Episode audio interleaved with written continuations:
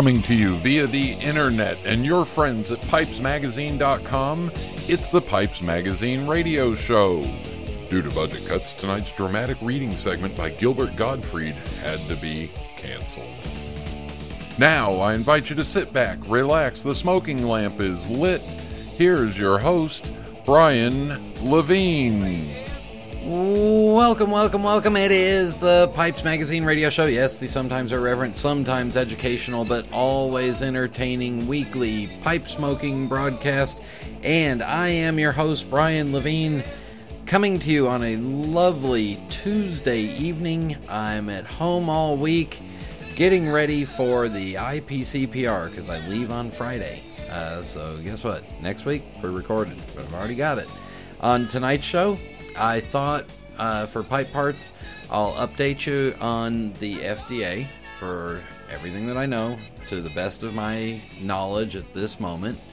And my guest is pipe maker Mark Stout.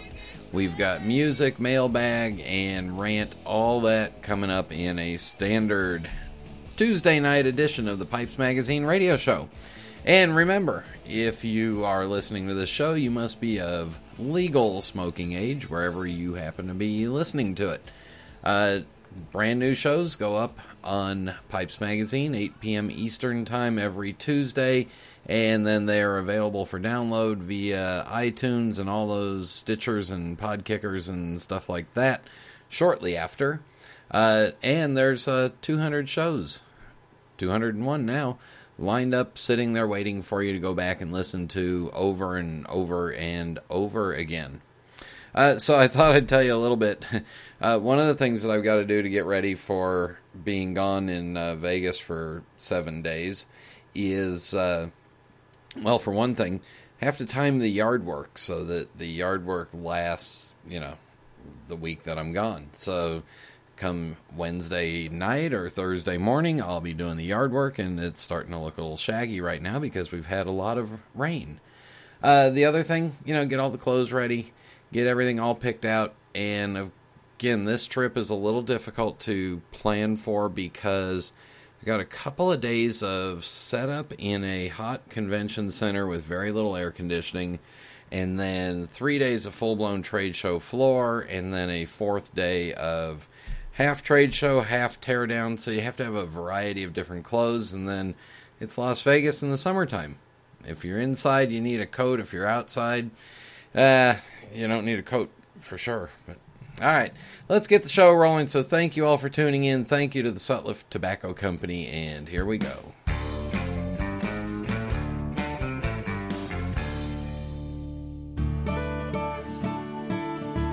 This is Phil Morgan, General Manager of Missouri Meerschaum Corncob Pipes in Washington, Missouri. Our mission since 1869 has been to produce great smoking pipes that anyone can afford. We guarantee our pipes won't be your most expensive, but they just might be the ones you smoke the most. At Missouri Meerschaum Company, we don't just sell our corncob pipes, we grow them, make them, and smoke them. Missouri Meerschaum, Washington, Missouri, since 1869.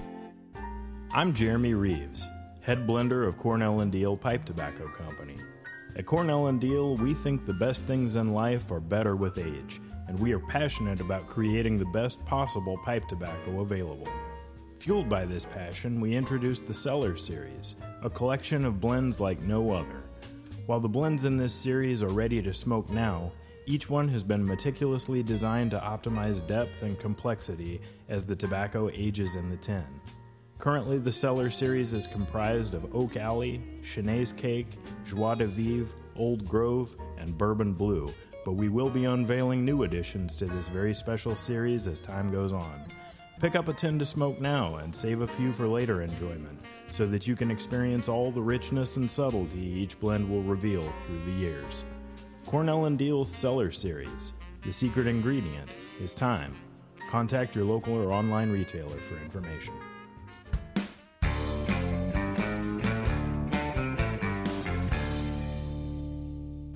Welcome back. All right, so I won't take too much time on this because this only affects our, uh, well, it affects anybody that orders tobacco here in the United States. Uh, so on uh, July 15th, the uh, major trade associations filed a lawsuit in federal court against the FDA, and the complaint, uh, the major points of the complaint are the FDA's improper application of the February 15, 2007 grandfather date to cigars and pipe tobacco, which subjects those products to more intrusive regulations than cigarettes and smokeless. So let's go back a minute and remember when this act was signed into law in uh, February of 2009, the cigarette companies were given the uh, the deeming regulations and told that anything after February 15th of 2007, when the bill was initially written and started moving around, uh, would need to get further approval before getting launched. So the cigarette companies had two years to go back, and they had two to three years to get uh, to get everything all regulated. Uh, the next thing is FDA's impermissible assessment of a tax in the form of user fees and its allocation of these user fees only to cigars and pipe tobacco and not to other newly deemed products. I'm not sure what exactly they're talking about, but I do know that there are user fees for pipe tobacco manufacturers and cigar manufacturers, and those user fees are simply going to get passed along as a price increase. What those user fees are exactly, uh, how much they are, we don't know yet. We're starting to see some cigar companies react to it, though. Uh, third point FDA's failure to perform an adequate cost benefit analysis to take into effect uh, to take into account the effects of the final rule on small businesses as is required by the Regulatory Flexibility Act. Uh, my sources inside say that this is the strongest argument that we have that they didn't do this. Uh, uh, they they didn't do this cost analysis. Uh, next, FDA's unjustified decision to require cigar health warning labels to be 30% of the two principal display panels of packages. Yeah, it goofs up the pretty cigar art. Uh, next point FDA's unlawful designation of tobacconists who blend finished pipe tobacco or create cigar samplers of finished cigars as manufacturers, which subjects those businesses to greater regulation than if they were retailers. All right, there's a key one for us because that uh, tobacco blending or even the ability to open up a bag of tobacco and sell a portion of it would make everybody a manufacturer. Uh, didn't know that you know making a cigar sampler would do that. Uh, this does create a huge effect, and as we are starting to see, some retailers are responding or reacting uh, sooner than I think they should, and they're stating that they're getting out of the bulk tobacco or hand blending business as of August 8th, and maybe it's just a way for them to run up some sales real quick, but uh, anyway, that's a key component in there, and it's also a traditional historical practice that they are banning. Uh, the final one is FDA's incorrect decision to regulate pipes as components or parts rather than as accessories. The FDA ignored the law to craft these expansive and sweeping regulations and cannot justify many of the arbitrary and capricious regulations it purports to enact uh, says uh, Glynn Loope, executive director of the Cigar Rights of America. And this lawsuit is a specific and detailed challenge to the FDA's unprecedented assertion of rulemaking authority. We are acting in one voice to protect the legal rights of our industry at all levels, from the manufacturer, the community, retail, tobacconist, to the adult patrons of cigars. All right, so that kind of sums up what the lawsuit says. Uh, the pipe issue is that pipes have to be registered with the FDA, and as far as I know at this point, that just means uh, filling out the form and sending it in and saying this is a pipe. There's no requirements for testing that I've seen. There's no requirements for uh, what exactly you know definition of a pipe, and uh, yeah, I guess it also, according to the deeming regulations, the way they set it, also has to have the health warnings on it. Um, should have a health warning on it that a really cheap pipe burns really bad and hot, uh, but it doesn't. Anyway, that's what's going on. We are looking at some uh, decent, decent chances with some of these getting into effect. We'll uh, keep you updated on what we hear, and uh, probably no more when I get back from the IPCPR next week. All right, in uh, no, in two weeks. All right, in just a minute, Mark Stout will be on the phone with me. This is Internet Radio. Heck, I wish I had a genie who could make it easy to order pipes and tobaccos online. You don't need a genie, sir. Visit fournoggins.com. They stock all your favorite pipes and tobaccos, and every order gets fast personal attention. Orders are packed carefully and shipped quickly by priority mail. fournoggins.com. fournoggins.com. I can still see you, you know. A bit rusty, sir. fournoggins.com. Welcome back to the Pipes Magazine radio show, and uh, gosh, it was I, I. It seems like it was just a few days ago, but I was hanging out at the Kansas City Pipe Show, and uh, there was this big bearded pipe baker, and uh, he had some good-looking pipes. So I said, "How about being on the Pipes Magazine radio show?" And now we have Mark Stout joining us. So Mark, welcome to the show. Thanks, Brian. Thanks for having me. All right, so uh, besides, we know the beard has not been growing all your life, but um, where are you from? Where did you grow up? And uh, what did you want to be when you grew up? Well, I was born and raised in Anaheim, California. Oh, Uh, yay. basically been in Southern California my whole life. Are you familiar with uh, Southern California at all? Oh, just the, there's a I little you are. there's a little place called um, Disneyland there. I, I've heard of it. Yeah. I've heard of it. Haven't been, but I've heard of it. Hmm. Yeah, it's a nice place. Yeah. It, it is, yes. Um, yeah, so I've been I was born and raised here in California in Anaheim. Um, um, I live about maybe 30 miles south of Anaheim currently, uh, but I've been in the Orange County area my whole life. And I mean, all right, so let's go back. When was the first time you went to Disneyland as a child when you were very very young?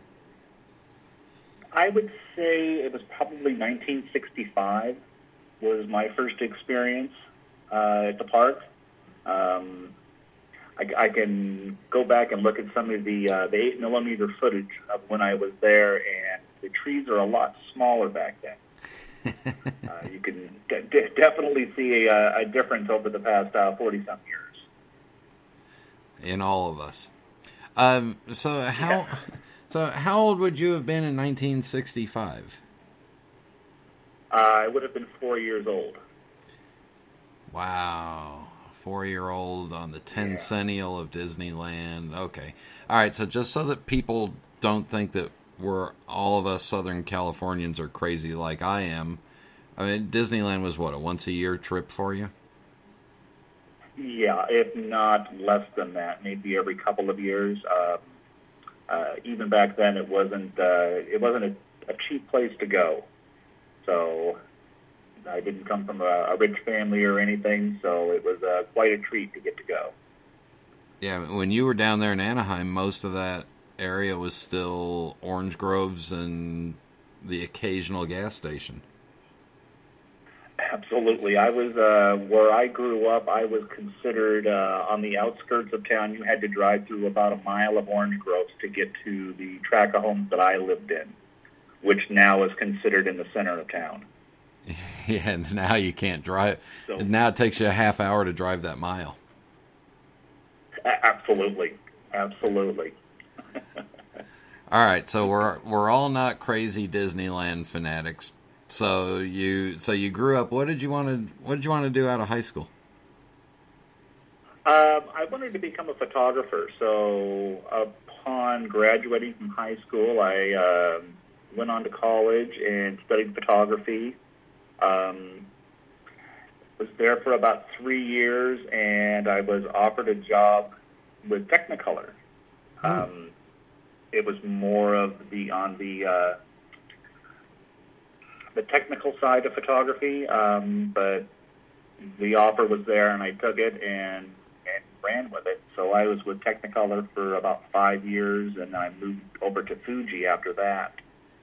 So I had a a, a lot of experience in in and the photography more on the technical end. So I mean, these are like real serious jobs, not just goofing around with a camera. Correct. Yeah, a lot, lot of time in dark rooms and, and in labs. But uh, it, it was interesting. It was fun work. Um, but I realized that uh, there wasn't a whole lot of money in it, and that I was probably going to have to find something else to do if I wanted to uh, be able to afford the uh, Orange County and Southern California real estate market. so you went right into pipe making. no, uh, uh, upon uh, getting out of that industry, I was doing some part-time work at UPS, and the next thing I knew, I was a driver um, with a house and a wife and a family, and I decided that's what I'm going to be doing for the next few years. So I was with UPS for 28 years, and just recently have, have retired from there. Wow. I mean that. So you were driving the the streets of Orange County for 28 years in a big brown van. Yes, sir. Wow. A lot, lot, of lifting and a lot of running. And, and and a lot of traffic and a lot of sore knees and backs and all those parts. Absolutely. I, I was fortunate enough to uh, be in a area of Orange County that was quite nice. I was in uh, Newport Beach for pretty much the uh, entirety of my career with UPS, so it was it, it wasn't all that bad. no. All right. So when do we? Uh, when does pipe smoking come into your world? Uh, I've, I've I've dabbled in it. I would say over the past twenty years, but um, I would say like in the past five or six years, uh, I I was a cigarette smoker for for many many years, and just decided to to stop smoking cigarettes and go exclusively with a pipe. So I would say it's been about the past five or six years that I've uh, been 100% pipe smoker. All right. So how did it, for those that might be listening, how did you how did you do the transition? Did you just say, okay, no more cigarettes, and that's it? Yeah, yeah Just set them down and never picked them back up. And did you allow yourself to smoke a pipe on the same kind of cigarette schedule, or did you use it as a reward at the end of the day? It was more of a reward. Um, I, I, I, came to learn quite quickly that pipe smoking was going to take a little bit more of my time and effort to uh, to grab a smoke. So it's pipe smoking is not really a quick smoke type of deal. So yeah, it was it was more of a reward at the end of the day, more relaxation and nice social settings. So, did how'd you go about picking out your uh, your first pipe and tobacco that you were going to quit cigarettes on? Um, I went to my local tobacco store, um, Tobacco Barn. You may have heard of it since yep. you are somewhat from this area. Um, went over there and got the pipe kit, you know, that included the pipe and tobacco and, you know, the tools and cleaners and all that, and said, okay, let's see what see what this is all about. And it took me probably about three weeks of doing it before I finally got the aha moment. I get it. so, cigarette smoking and tobacco and pipe smoking are just two completely different animals, and it took me a while to slow down enough to uh, to really enjoy the tobacco. Uh, my father was a pipe smoker, so I had been around it growing up, and and always you know loved the smell and and and all that. And so I figured I was going to continue on that uh, that legacy. So did you try all different kinds of tobaccos and then settle on one style that you liked?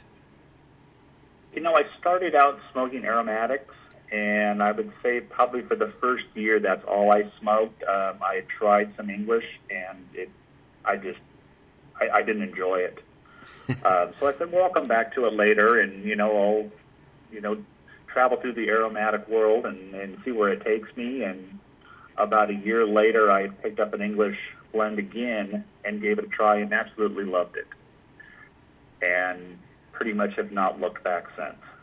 Uh, you got pulled over to the dark side of Latakia. yes, sir. uh, was there a, was there a type of pipe that you liked or style that you leaned towards? Uh, probably uh, billiard is what kind of caught my eye in the beginning, and and I still really appreciate a nice billiard, uh, uh, bent and straight. Uh, I would say currently um, egg shapes are probably my uh, catch my eye the, the most now. Uh, my the first pipe that I bought was a 7L, and still to this day is one of my favorite smokes. It just it just smokes great for me, and it uh, uh, uh, helps me in, in my uh, my style of smoking. I tend to be a little still a little aggressive, um, but uh, it, yeah, it's just been a great pipe for me, and it's it's in my uh, it's in my rotation for sure. So how do we get to you making pipes? Uh, one day I was at uh, my uh, my local tobacco store and started talking to uh, another fellow that was in there, and he told me that uh, he had just finished making his own pipe with a pre-made kit, you know, pre-drilled. And I said, "Well, gosh, that sounds interesting." Um, so upon the encouragement of my wife, she says, "Well, why don't you give it a try? And you know, you have nothing to lose. It'll maybe it'll relieve some of your uh, your stress from work." So I acquired one and went at it. I basically didn't have, uh, other than hand tools, you know, rasps and files and and real, you know, real elementary uh, tools, and just started going at it. And it took me about three weeks to uh, to get it finished, and it was absolutely hideous. yeah, but did it smoke okay? Uh, no, not really. it was it was it was pretty rough. So it, it, it still is in my shop. It's uh, in a drawer inside of a box, inside of another box, and uh, that's pretty much where it stays. does it have chains and a padlock on it so it can't escape? Yes, it does. so, so after doing that, I said, "Well, I'm going to give it another try," and started to acquire some tools, and and the second one was a little bit better, and I said, well, this is actually kind of fun, but really, if I want this pipe to be my own, I probably need to drill my own holes. So then this, this search began for tools and tooling, and the next thing I knew, I was buying a lathe. and the next thing you know, you're buying another room for the for the house, and well, I'm fortunate enough to uh, have a three car garage and with no cars in it. So I have one motorcycle parked in there, and then basically the rest is all for me in my shop. And you've got the uh, you've got the wonderful, miserable weather of Southern California, so it's fine to work out in the garage. So I don't know, 385 days out of the year. You know, there's about two weeks in in the year in the summer, towards the end of summer. Well, uh, actually, our end of summer is usually the beginning of somebody's winter. Um, that it's quite pleasant out there. I a lot of my uh, my benches, my work benches that have some tools mounted to them, are actually on wheels, and I can roll them outside of the garage and make pipes al fresco. Uh, while we check the California weather, we're going to take a break right here. When we come back, we'll talk more uh, pipe making with Mark. So stay with us. We'll be back in just a minute.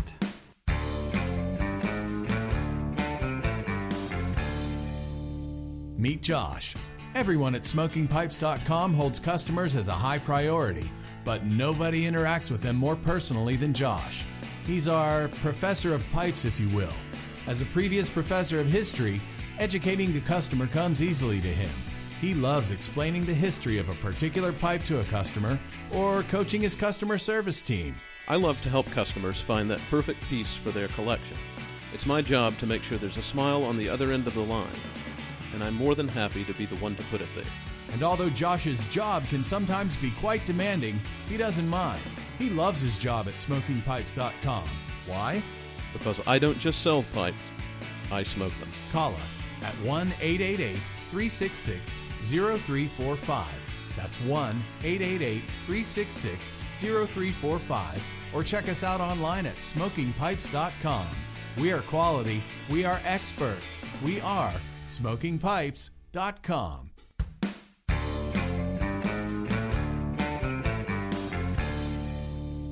We are back on the Pipes Magazine radio show, visiting with outdoor pipe maker Mark Stout. Uh, you ought to stamp those pipes as al frescos, the ones that you make outside. I should. I really should. Um, that's maybe that's something that I'll look into. Yeah, sunborn. Um, so, did you go and work with somebody or train under anybody before uh, to fine tune your uh, your pipe making?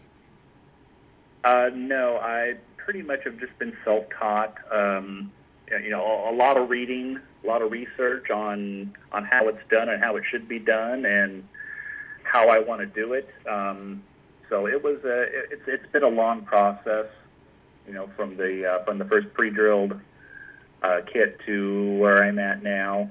Um, I have had the opportunity to work with a few other pipe makers in in the past year or so, and that's really been instrumental in in taking my pipes to the next level. So when you first started out, you were you were just doing the pipes on weekends and evenings and around your uh, around your UPS schedule, right? Absolutely, and usually during the week, I there wasn't a lot left by the time I got home. Uh, it, was, it was a very physically and mentally demanding job for me, and so it was more more weekends than anything else. Yeah. So now you're retired and you're making pipes full time. Uh, was there a shape that was hard for you to to get a handle on how to make it? Well, I've really tried to focus on the classics. Um, I would say the toughest shape for me, um, along with probably most everybody else, is the blowfish. Um, I've never, I've never made a blowfish for sale. Um, kind of a, I use it kind of as a benchmark. So I'll, I'll attempt one every maybe three or four months, just for myself and just to see how I've progressed as a pipe maker. Um, so I, I'm getting closer to it, but it's there's just a lot going on on a blowfish, and I just don't feel that they're where they need to be.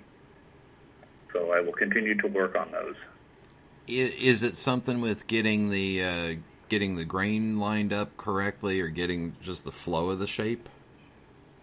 I would say the flow of the shape. Um, the grain, the grain issues are uh, they're, they're pretty easy to, to figure out once you've uh, attempted a couple of them. But just the flow of the pipe, uh, I just not it's just not where I want it to be. So uh, I will continue working on that until I'm satisfied with uh, with what I can come up with. And that, I mean, that's part of the cost of all your other pipes is that you're learning and fine tuning and tweaking and working on blowfish that are uh, sitting in your bench.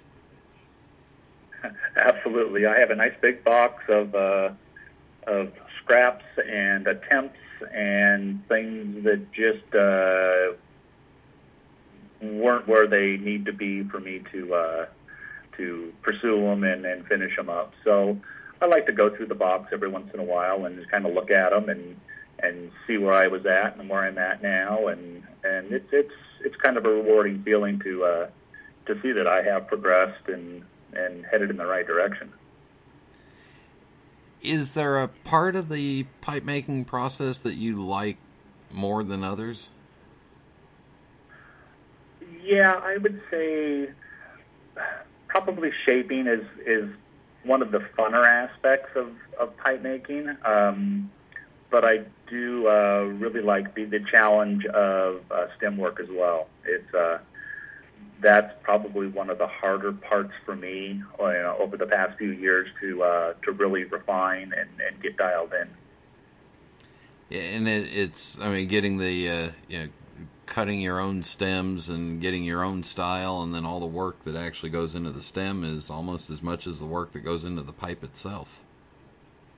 Yeah, if not more. Um, it's it's that last quarter inch of the pipe, you know, the business end, the the button and the slot is just really takes a lot of time, and you've got to cut a lot of stems to uh, to to understand um, how much you can take off and where it needs to come off and why it needs to come off. Have you ever gone too far and cut into the draft hole? Absolutely. I got a nice. Uh, I have a smaller box with a collection of stems that I've attempted, and uh, I I use those a lot of times just as a mock-up. As I'm uh, as I'm shaping a pipe, I'll I'll stick them on there and just to kind of uh, get a feel for what the the finished pipe is going to look like uh, with um, uh, some of the, some of the lines okay. of the pipe and how uh, how I want it to turn out. Yeah. So, uh, I mean, how many pipes a year do you think you're going to be making? I, I try and shoot for about a hundred a year. That's kind of my goal. Um, I have uh, I have ups and downs definitely as a pipe maker, and uh, I can go for a, a week or two and just nothing seems to go right, and and then I can have a couple of days where just everything falls into place. So I, I would say a hundred is is kind of my goal, but I haven't quite made it to that yet. Um, I'm probably closer to uh, sixty or seventy a year now. See, now I'd suggest on those on those weeks where nothing's going right, maybe you hop on your motorcycle, ride over to Disneyland, and just walk around there and just you know feel the magic and clear your mind, and then you'll go back and everything will be wonderful. I, I think that's an excellent idea, and I, I may just have to do that. yeah, so I everything's everything's better at Disneyland, right? Almost everything. Um, does the motorcycle get inundated with dust, or do you have it covered and protected? I have it covered, and yes, it does get inundated with dust. so I have to uh, I have to wash it a lot. Um, I I do need to get a good um, air filtration system out there to to cut down on some of the uh, just the dust overall in the garage. But uh, since I get to pull a lot of my uh, my work out into the into the open air, it does cut down on some of it quite a bit. I don't think we've ever. Yeah, there, there's there's a nice layer of dust out there. And I don't think we've ever talked motorcycles on the show. So why don't you? Uh, all right, what kind of bike do you have, and how long until I can have one? well, if you uh, go down to, to your local Harley dealer, you can have one today. um, I have a 2012 Road Glide. Um, uh, this is my second bike. I started riding back in 1998, and I had a uh, Heritage Springer before that. It was more of an older style looking bike. Um, my current bike, the Road Glide, is more of a touring bike, and I travel all over the country on that thing. Uh, I'm part of a uh, a forum for that specific Harley bike, and we've got about 11,000 members, and we all like to meet up once a year. So I've uh, traveled. I I think I'm at 42 states right now that I've uh, that I've covered on the bike, and I will be next month. I will be heading to Canada and start working on some provinces up there. Do you take a pipe and some tobacco with you on these trips? Oh, absolutely. Um, and several of the uh, other members are pipe smokers as well. So I always like to, to bring some pipes for them and and some tobaccos, and we sit around and and tell stories and tell lies and have a beer or two. now, and you can't you can't smoke the pipe while you're riding the bike. So I would assume you have to stop and you know, take a break. Yeah, we when we go on a on a on a trip, we will usually stop about every 150 to 200 miles, and we'll gas up and stay hydrated and enjoy a pipe, and and then continue on. We uh, well, we travel between five and 700 miles in a day on on an average trip. So I've got. Uh, I think there's 12 guys from all over the country that will be meeting here in Southern California next month, and we uh, and a friend of mine will be taking them up the California coast and through Yellowstone into Canada. Ooh, God, that sounds beautiful. Uh, yeah, I'm I'm real excited. I've never gone north of uh, San Francisco, so I'm real excited to ride through the redwoods and and I've been been through it in a car, but never on a bike. So I'm quite excited for that. Yeah, I, I was just going to warn you. Those big, big trees. If you hit them with a bike, they don't feel anything. Oh, oh, good. That's that's good to know. Yeah. That's good to know. Yeah, yeah. You won't hurt the tree at all, and you won't remember hitting the tree either. I would feel really bad if I knocked one of those redwoods over. Yeah. Now is that is that both you and your wife on the bike at the together? Uh, I will be riding by myself this time. Uh, when we do do our uh, even our yearly meetup with our friends, uh, she will usually fly in just due to time restraints. Uh, she's a uh, she works and she travels a lot, so she likes to uh, minimize her travel time when she's not working and get to spend some time at home. and and an airplane seat's more comfortable than the back of a bike. Absolutely, and then she just pulls, you know, comes up in the taxi cab, pulls up to the hotel, throws a little dirt on her, and says, "Whoa, that was fun ride." That's terrible. All right, so let's go back to let's go back to pipes for a minute. Where does your pricing start out? Um, I'm within. I'm in between the two and three hundred dollar price range. Uh, sometimes I'll go a little bit more if it's a smooth, but uh, I would say two to three hundred dollars is about where I'm at. And it's taken me about five years to get to that point. And that includes a hand cut stem and a handmade pipe, all put together. Abs- absolutely, absolutely. Uh, s- all right. I'm looking at your website, and the website is m stout s t o u t pipes dot com. It's hard to tell, but are you rusticating or sandblasting?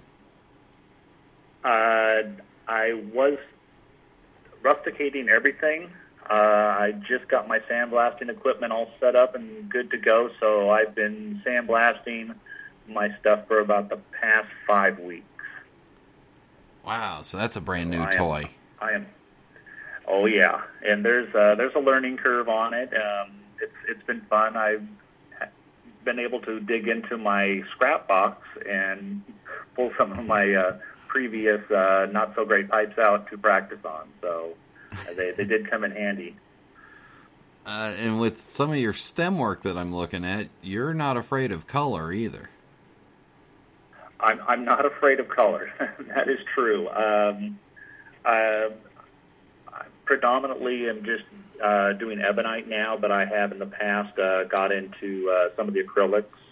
Um, it's been fun. Uh, I've also dabbled a little bit in briar stems as well.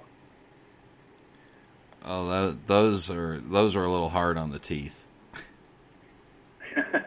they are.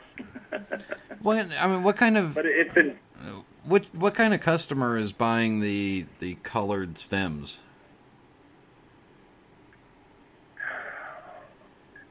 I would say probably a newer, uh, somebody that's maybe newer to pipe smoking. Um, I know guys that have been smoking pipes for uh, for quite a few years tend to gravitate towards uh, ebonite, and that's pretty much exclusively what they like to smoke. Now, is the uh, is the acrylic a little harder to cut than the ebonite?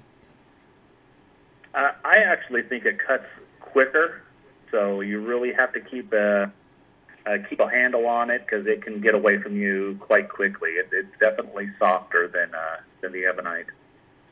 And see, and I don't mind acrylic at all because it's a whole lot easier to keep clean and maintained. So, I think there's a, I think if people wouldn't get so fussy about the uh, sensitivity to their teeth, it's a much better material.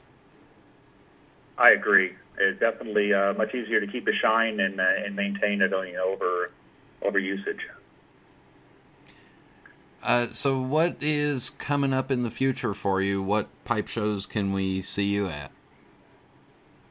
Uh, the next show that I'm uh, booked to be at will be the West Coast Pipe Show in Las Vegas in November, and that's kind of I I feel that's kind of my home show. That was the first show that I had done. Um, the first time was uh, I want to say 2013 is when I did it, and so I, I kind of feel at home there. Uh, one of my favorite shows.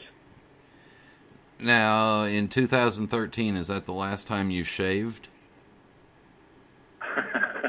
2014 was the last time that I had shaved. Uh, the day I uh, retired was the last day that I shaved. And and how long is your beard now? Uh, I think I'm around 11 inches And, from the from the bottom of the lip. uh, any special maintenance that you do to it? Um, just a little tender loving care. Uh, I do like a, a little beard oil or beard balm. I tend to gravitate more towards the balm, just because I it can get a little woolly. So it, the balm kind of helps keep it all going in the same direction. Uh, when you're on the bike, does it split in half and go around both sides of you? Unfortunately, because of the the model Harley that I have, it has a very large fairing in the front, and so the wind goes around that superbly, but it will come right up between your legs and shoot straight up your face. So the bird the beard tends to cover the eyes as you're riding down the road, which is which is not good. No. Um, so I would generally will tie it off into a ponytail to uh, keep it from uh, blinding me. And all this because you got tired of shaving after all them 20 something years with UPS. Absolutely, they uh, they have a quite a strict grooming policy, and so I, after 28 years of dragging a razor across my face, I thought I would take a little bit of a break. Well, tell them even that company in Anaheim that I worked for that had a strict grooming policy, they allow beards now, which I'm against, but that's okay. Yeah. Yeah, I was I was that was that's only in the past couple of years, correct? Yeah, and it can't be more than uh, I think it can't be more than three quarters of an inch off your skin. So yours is yours is definitely in Disney violation. I'm out. now, I I also heard that you you couldn't be growing a beard, but you could have a beard. Is that true?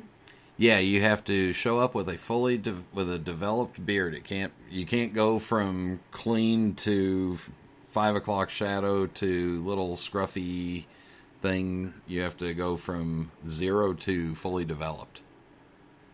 Wow. So that was uh, that was like a vacation souvenir that you're bringing back to work, I guess. yeah, and then people had to have their ID photos reshot, and it- was it was hysterical to watch. Um, anyway, we will wrap this up with the fast five final questions. No right answer, no wrong answers. Whatever comes to your mind. Are you ready? Uh, bring it. What is your favorite pipe? My favorite pipe would probably be one that I did a collaboration on with Nathan Armentrout. Uh, started at his shop one day when I visited him, and I brought it home and finished it.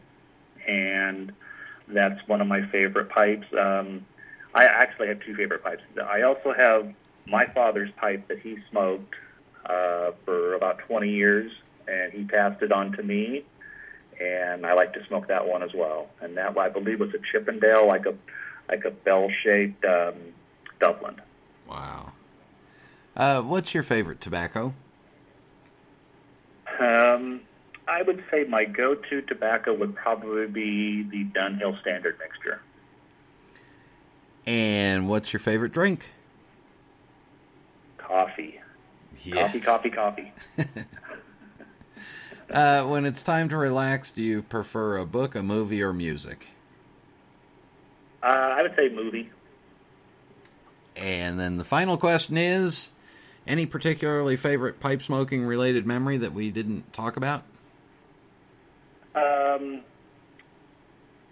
probably as, as a young boy, visiting uh, tobacco shops with my dad when he would go to uh, pick out his uh, tobaccos. Um, truck rides with him also with the windows rolled up and uh, him enjoying his pipe and me being a seven-year-old boy sitting next to him just thinking this is the coolest thing ever. And you enjoying his pipe tobacco as well. Absolutely. Mark, thank you very much for joining us. Thank you so much. Thanks for having me on. Yeah, oh, hey, I'll be at Disneyland October, November sometime, so we'll have to have you come over and uh, we'll have a smoke. Absolutely. Absolutely. Yeah, I'll, I'll introduce you to that place right around the corner from your house. Okay. Show me the ins and outs. We'll be back in just a minute. Craftsmanship, history, tradition.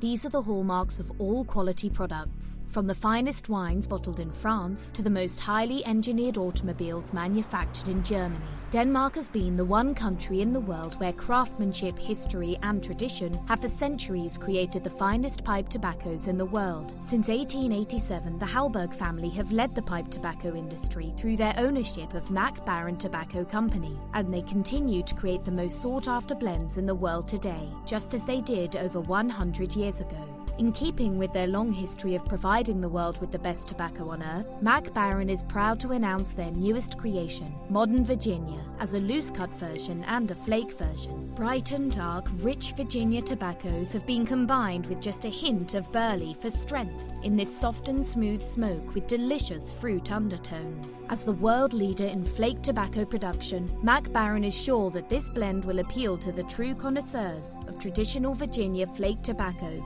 as well as those who like their tobaccos on the sweeter side. Enjoy the culmination of centuries of experience by picking up a tin of modern Virginia from Mac Baren Tobacco Company. Available at fine tobacconists everywhere.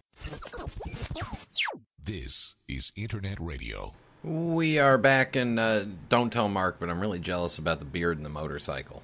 I mean, I can't. I don't think I could ever grow the beard, but I someday can buy the motorcycle. Maybe I don't know. All right, for music, we are uh, going back to uh, Frank Sinatra, and this is a uh, medley of uh, two of Frank's songs. Um, the interesting part of this is the orchestra is led by a guy named Lynn Murray, and Lynn Murray was kind of a mentor to my father back in the early 70s. Uh, Lynn had a uh, prolific career in uh, in composing music for some movies and TV. Won an Emmy award. Uh, anyway, he was uh, Lynn was a lifetime pipe smoker and uh, a regular customer of the Dunhill store in Beverly Hills. But here's some uh, Frank Sinatra for you. Comes now the time for medley time, friends. And my first contribution is I'll string along with you. You may not be an angel, cause angels are so few. But until the day that one comes along, I'll string along with you. I'm looking for an angel to sing my love song to. And until the day that one comes along, I'll sing my song to you. For every little fault that you have, say I've got three or four.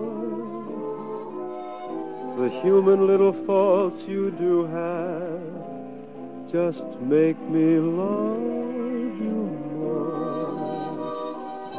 You may not be an angel, but still I'm sure you'll do. So until the day that one comes along, I'll string along with you.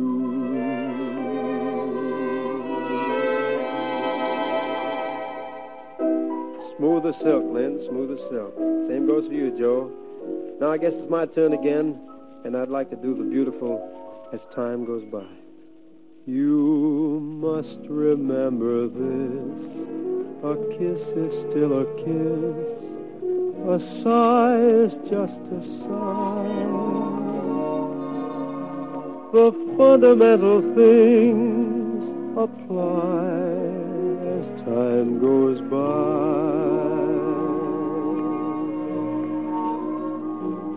And when two lovers woo, they still say, I love you. On that you can rely. No matter what the future brings as time goes by.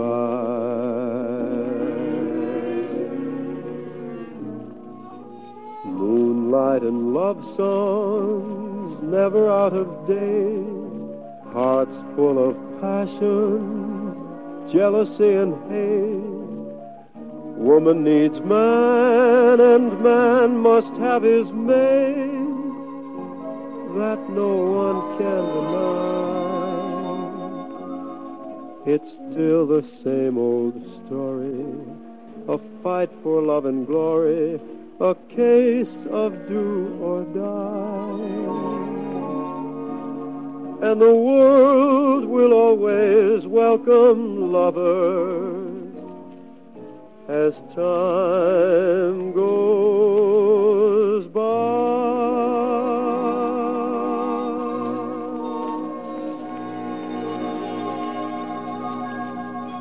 That was from a uh, radio program going back to uh, the 1940s, late 1940s. And uh, of course, Lynn Murray and his orchestra there with uh, Frank singing for you. Well, let's see what's in the mail.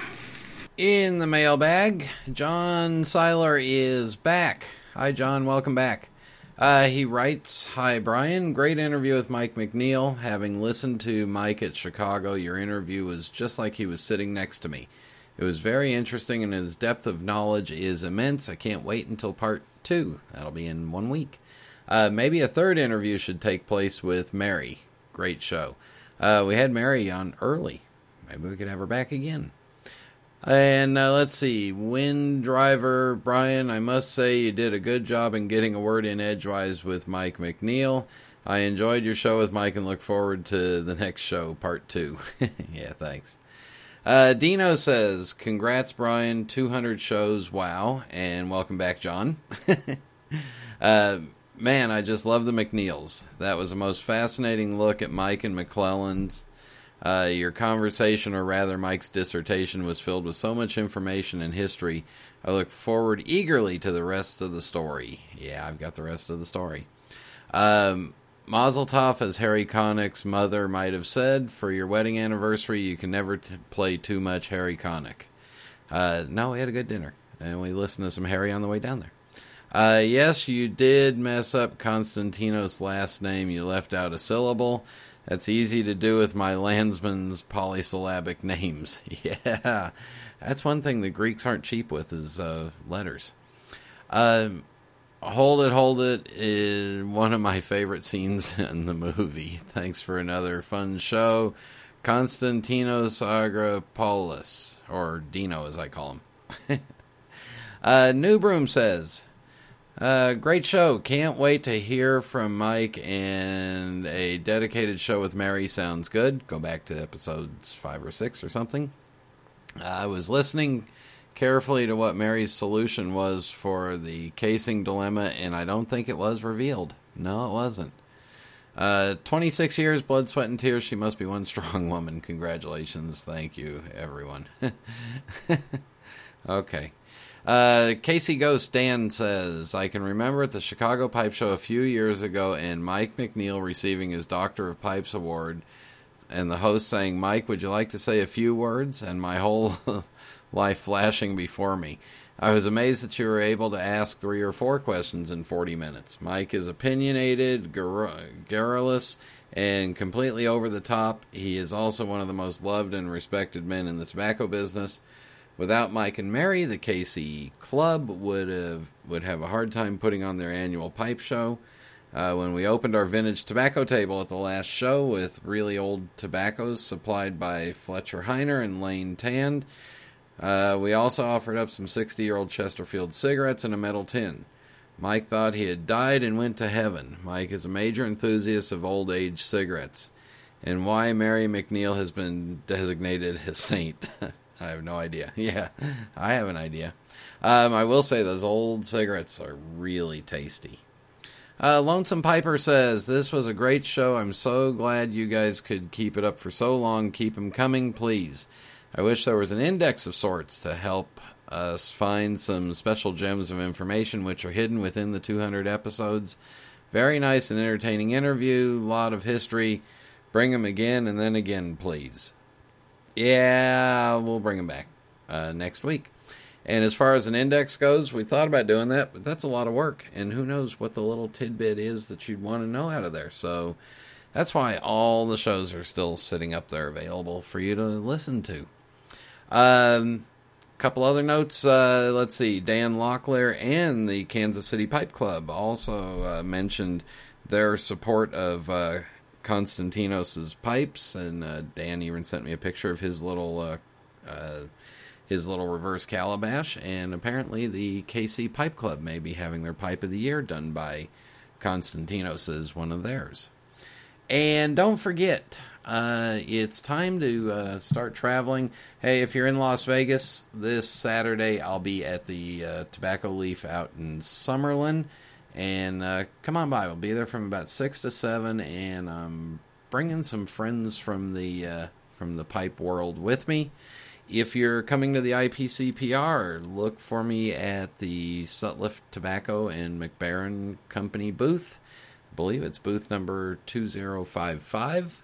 And in about two weeks, I'm hoping we'll have some uh, more news on it. Uh, North American Society of Pipe Collectors 2016 Swap and Sell Pipe Show, 9 a.m. to 5 p.m. That's uh, August 26th, 27th? Yeah, 26th, 27th? Not sure it's 9 a.m. to 5 p.m. on Friday, but I think it's just the evening. And then, uh, as a casualty of what's going on, and I'll explain this a little bit, the Nashville Pipe Show has decided to cancel this year's event. And let me just say that one of the reasons that they, I'm pretty sure they had to cancel, and I'm just guessing, is that the major sponsor for them was uh, Drew Estates, and it is expensive to put on a pipe show. Uh, if us tobacco companies, we're not really sure right now if we can really sponsor a an event like that. So that's all kind of stuff that's up in the air with these uh, FDA regulations, and we're all trying to get a hold of it. Uh, in the meantime, hey, I'll keep you updated. All right, in just a minute, rant time.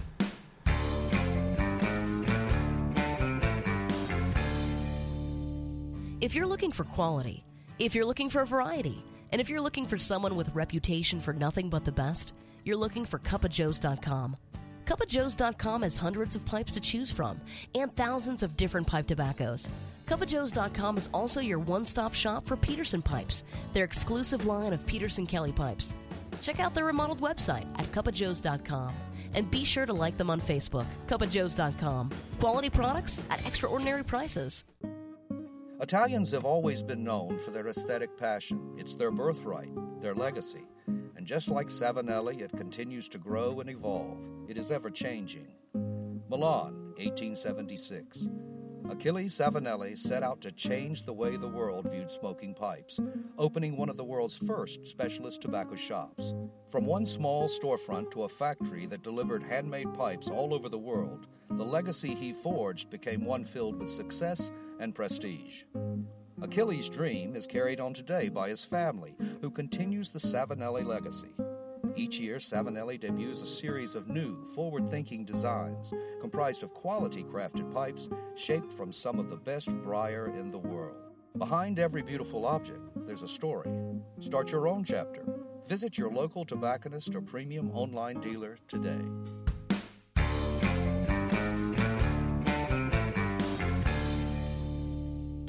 Cowboy. Cowboy.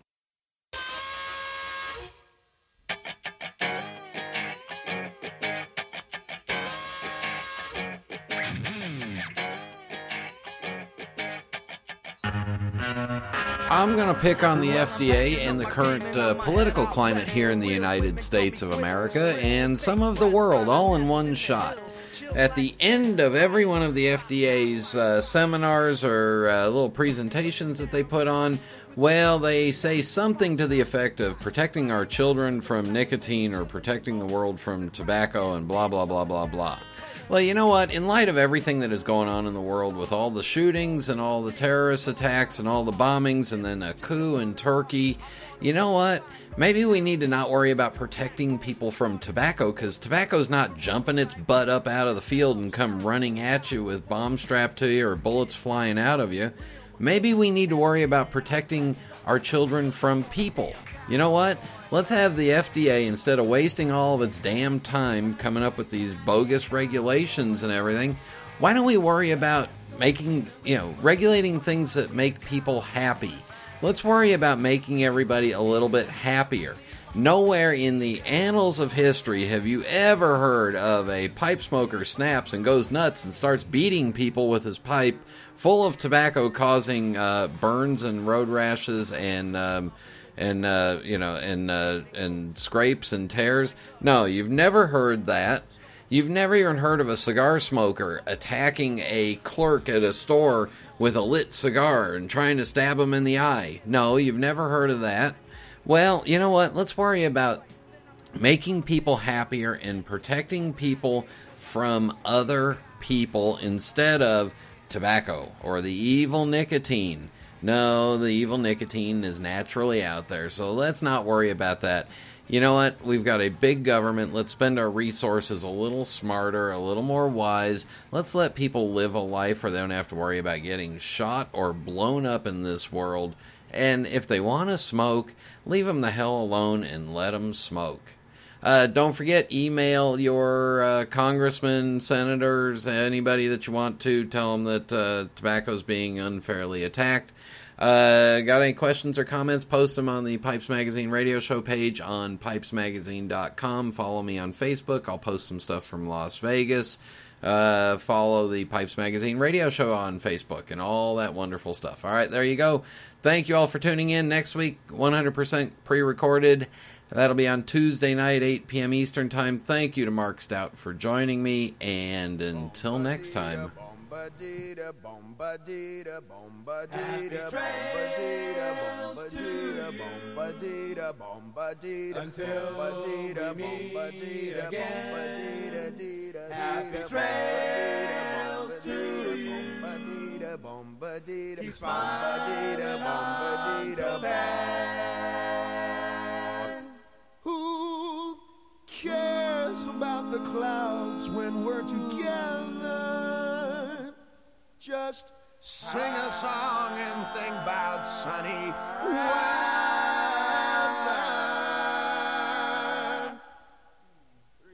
Happy trails to you. Till we meet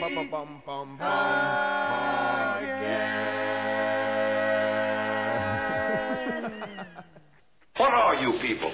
On dope?